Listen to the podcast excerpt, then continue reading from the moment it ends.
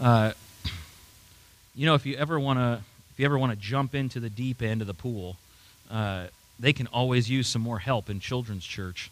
Uh,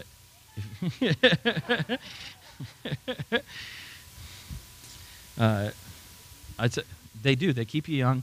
Uh, and I'll say, too, we have some awesome kids. I don't know if you guys know that or not, uh, but we have some awesome, awesome kids and awesome, awesome youth uh, here at our church. They are fantastic. Um, so, the rest of us who are back in here, you're stuck with me. And uh, I can guarantee you that I'm not nearly as fun as, they, as much as they have. Uh, but I like to think I'm all right. All right. So, Mark, we're in the book of Mark. All right. Mark chapter 12 is where we're at this morning. Uh, and I'll uh, read just a few verses for you. We've got Mark 12, 41 through 44. And then, uh, and then we'll jump into the, the message for this morning. So here's what Mark 12 says uh, Jesus sat down opposite the place where the offerings were put and watched the crowd putting their money into the temple treasury. Many rich people threw in large amounts, but a poor widow came and put in two very small copper coins worth only a fraction of a penny. Calling his disciples to him, Jesus said, I tell you the truth. This poor widow has put more into the treasury than all the others. They all gave out of their wealth, but she, out of her poverty, put in everything, all she had to live on. Uh, so, a f- story that is maybe familiar to some of you if you spent time in church. Uh, but uh, before, we, before we really dive into that, uh, let's do a quick review because we are in week two of our series. And uh, last week, uh, I kind of laid the groundwork for the, for the series, and we talked about how giving works. And there were three components, three steps to how giving works. So I'm going to put you to the test this morning for all of you who were here last week. Uh, there are three steps to how giving works, and those are the three things we're talking about in this series. So, step one is what?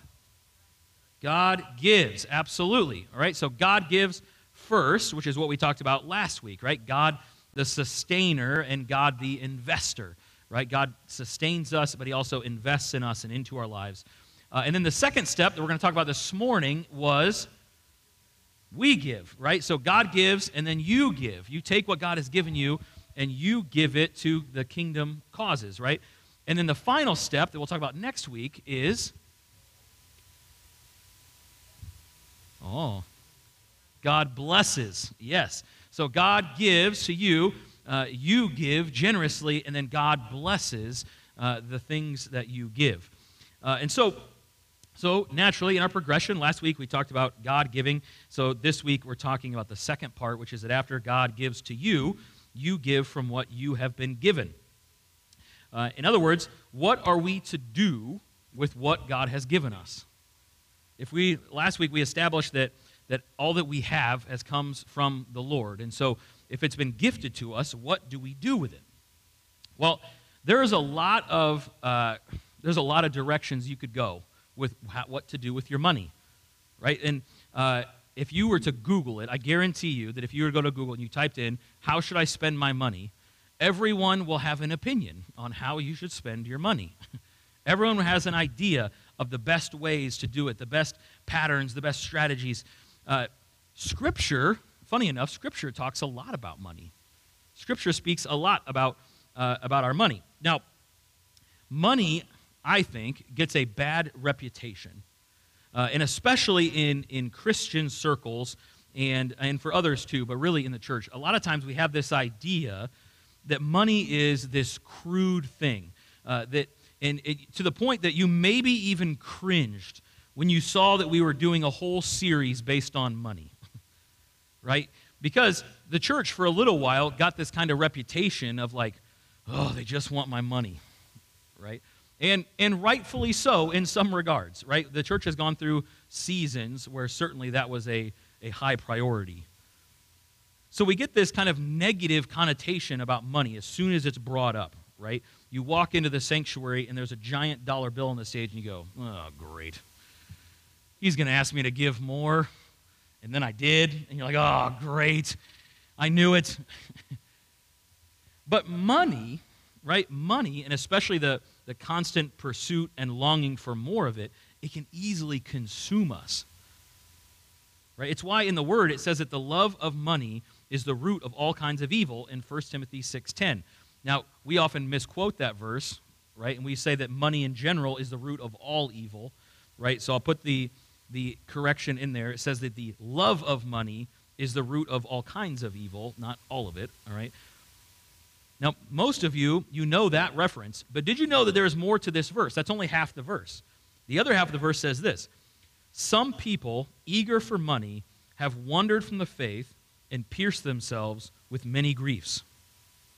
Right? In other words, some people have been so obsessed with getting more and more money that it gets them into trouble. now, that side of money is certainly a problem. But money is in itself is not inherently bad. All right? I had a great conversation this week with Gary, and we compared it to the internet, right? The internet, as a parent, I worry for my children for the things that they can access on the internet. Because you can find just about anything on the internet. But I also know how much my children can gain from the internet. Because they are going to grow up with the vast knowledge of the universe instantly available at their fingertips. So, so what do we do with the internet? Because it's neither good nor bad inherently. Well, we teach our children how to use it properly and appropriately.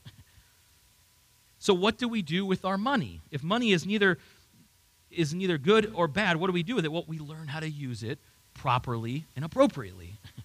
we learn the right way to put the thing to use.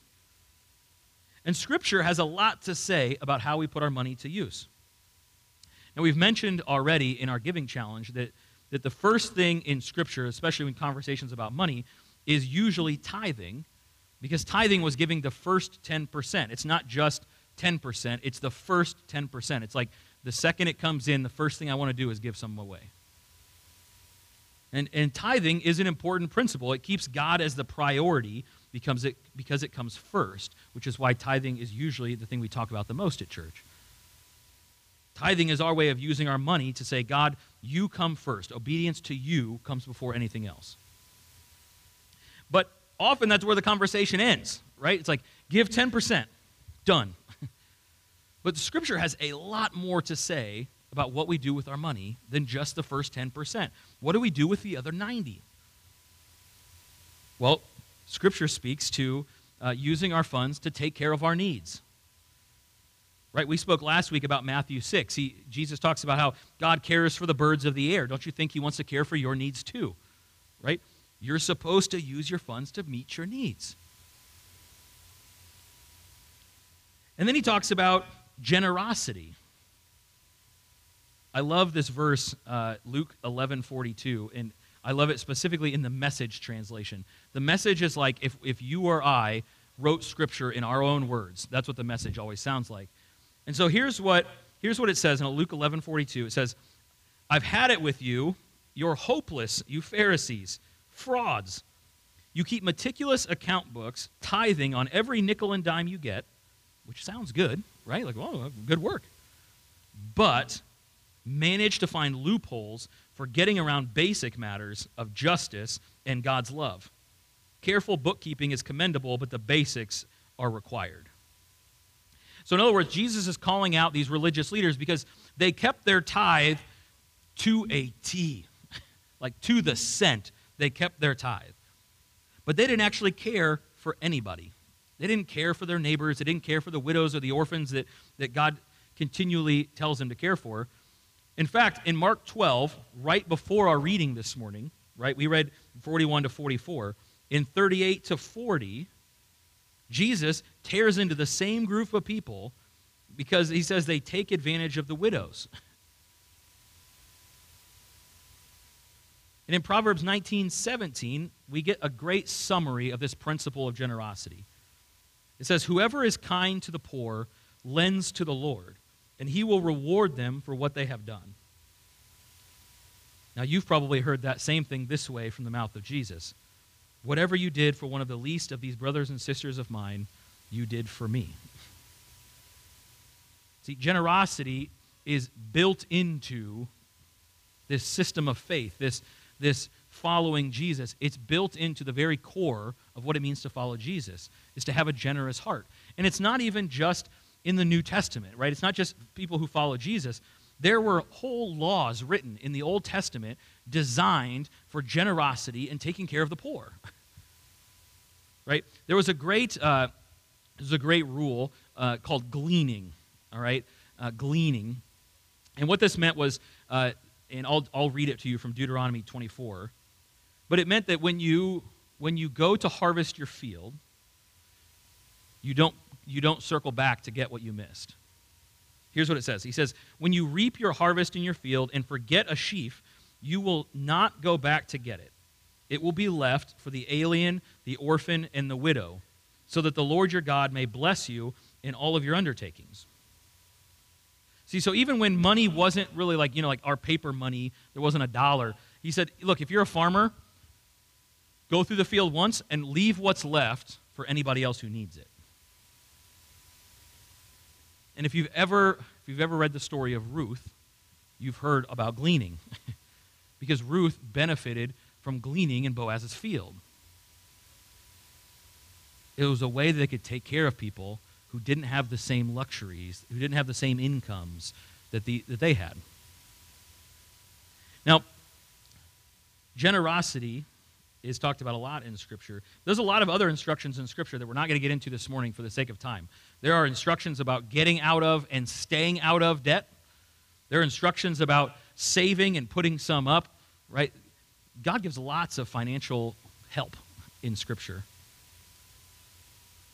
But ultimately, I could give you all the rules and all the stories about generosity, and it's still not going to hit home because we have to answer the biggest question not just what we do with our money, but why do we do this? Why should we do all of these things with our money, especially in seasons when there doesn't feel like there's enough? Why should we do these things? Well, the passage today that we read about this widow helps to answer this. Now, this widow, uh, this story is kind of in contrast to the one right before it, uh, which I've already, I've already mentioned. The story before it, uh, Jesus is telling the Pharisees that they, they've taken advantage of widows because they would often, they would be the ones who help these widows like settle their estates when their husbands died. And they took advantage. And he, so he counters this when the next story it says that Jesus is sitting opposite the place where the offerings were put. Now, the offerings, uh, the, the temple treasury, was right in like the main courtyard. So, so it was a very public place. And, and giving and offerings became a little showy, if we're being honest. And Jesus, Jesus speaks to that in another place. He, he talks about how they, they come in all proud and, you know, like, look how much I'm giving today. And it was, it was such a, a, a, a public thing. And he, it says he's sitting there people watching. Jesus does quite a bit of that in Scripture. He watches. and he sees this widow. Now, widows, widows in this, not just in that time, but widows in general, widows hold a special place in God's heart. Widows were the ones who would do the gleaning that we just talked about. They were, in Scripture, widows are often lumped together with orphans and foreigners, people who are in need, people who need special care, people who need a community who will come around them and lift them up. And in Psalm 68, it says that a father to the fatherless, a defender of widows, is God in his holy dwelling. See, widows hold a special place in God's heart. And so Jesus sees this, this poor widow, it says in verse 42. She comes in and she puts two small coins. Says it's worth only a fraction of a penny. Right after all these really rich people come in and make a big show about how much they're given. And then he says, I tell you the truth. Or an older translation says, Truly I tell you whenever that phrase came up, you always knew that Jesus was about to say something important. because whenever that phrase is used, truly I tell you, or I tell you the truth, it's like Jesus saying, pay attention. let me, let me offer up a kingdom truth for you. Let me teach you something. He says, This woman, this poor widow, has put more into the treasury than all the others. Her two coins, right? I find it interesting that, that they specifically note that it's two coins, right? Because for most of us, if we only have two coins and we want to give, what are we going to do? We're going to put one, right? Because then I still have one so I can meet my needs. But this woman, she gives them both. She gave everything to God. Jesus says everything, all she had to live on. Now, these two coins, it was too small of an amount to be her normal temple tax. All right, I don't know if you guys know this. There was a temple tax. All right, it was a mandatory offering for the upkeep of the temple. God's people would had to give some money to make sure the temple stayed nice. But this, this, these two coins, they're not enough to meet that tax. So that means that this is just some free will offering this woman is giving. She's not giving because she has to, she's giving because she wants to. She's choosing to give, even though it's her last two coins. And I wondered, I wondered as I read this, I thought, how did Jesus know that it was her last two coins? Because it's not like it's not like she announced it, right? It doesn't say that she she came in and she says, This is all I have. Watch me give. Because the rich folks in this story, they certainly did those sort of approaches. How did Jesus know? And I was reminded of the verse in 1 Samuel 16 that says, The Lord does not look at the things people look at. People look at the outward appearance, but the Lord looks at the heart. See, Jesus looked at her offering, and he looked through her offering straight to her heart. He knew her heart in this. Jesus is speaking to the condition of her heart. Her gift was an indication of where her heart was. And that's something, that's the truth that I really want you to, to grasp this morning is that how you use your money speaks to the condition of your heart. Because God's heart, we just learned, is for those who are excluded and hurting members of society, right? A father to the fatherless, a defender of widows, whatever you do for the least of these brothers and sisters, right? God's heart is revealed by the people he's trying to take care of, by the people who he wrote specific rules of generosity for. And the same is true for us this morning. How we use our money speaks to the condition of our heart. Now, I believe that one of the goals of following Jesus, of being a Christian, is to align our hearts with the heart of God. Right? To, to desire what He desires, to long for the things that He longs for. And we learn what those things are by getting into His Word. Right? God's heart is not a mystery. Right? If, I, I, I feel like I, I question these things all the time, so I know that you probably do too. And it's this idea of like, well, what, what does God want? Right? Like, what does it look like to follow Jesus? What, what sort of things should I desire? What, it's not a mystery. He, he wrote it down for us. right? He's given us a whole book, and he said, here's who I am. Here's, here's my heart. It's just sometimes what God's heart is, is hard for us to digest. because God's heart, a lot of times, is, is for people and things that we don't necessarily want to have a heart for. But God, God wears his heart on his sleeve. He makes it clear again and again what his heart is for. This is why it's so important that we have a good understanding of how we use our money, because how we use our money speaks to the condition of our heart.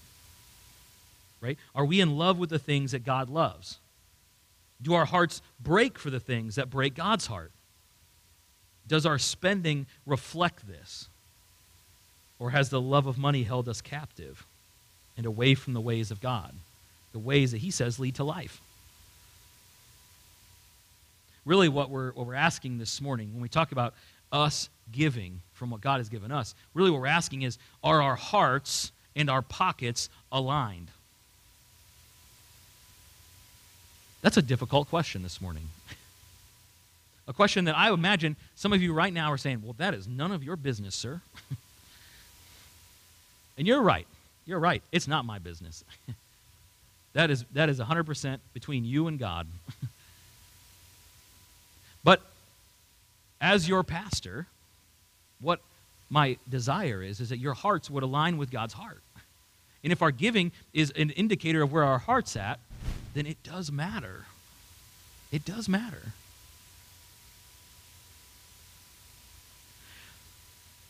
So if you aren't sure this morning, if you aren't sure that, that your heart and your pocket are aligned, or if you need Jesus to turn things around because you know for sure that they're not aligned,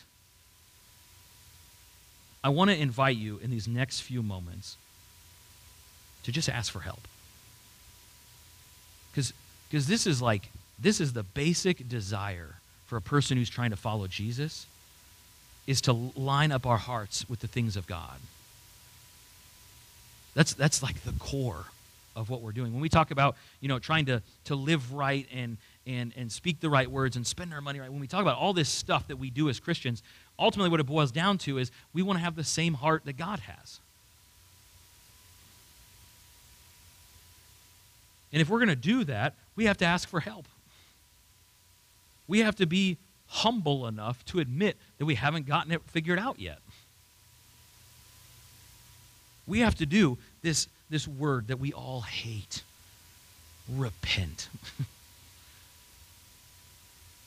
Because we hate having to admit that we've got it wrong, that we strayed, or like to use a word that we used last week, we got distracted. We hate to admit that. But you know, the funny part about it is in the kingdom of God, that's usually the first step to getting it right.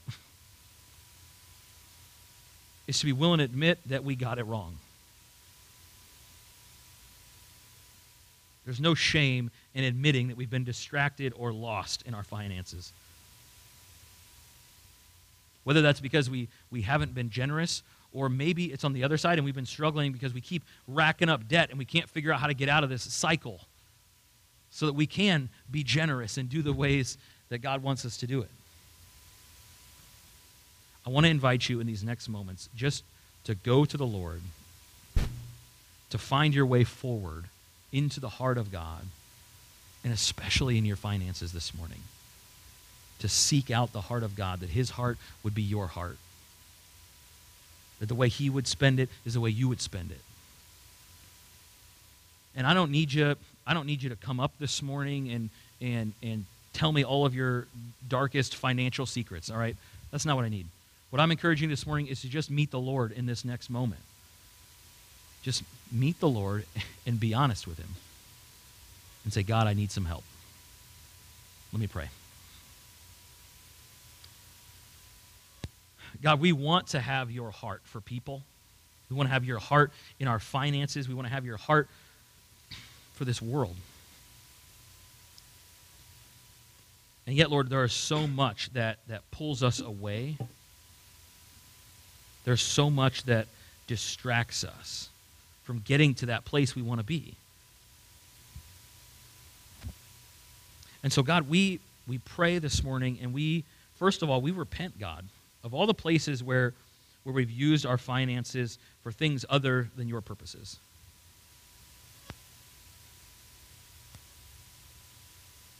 God, we, we repent for our distraction.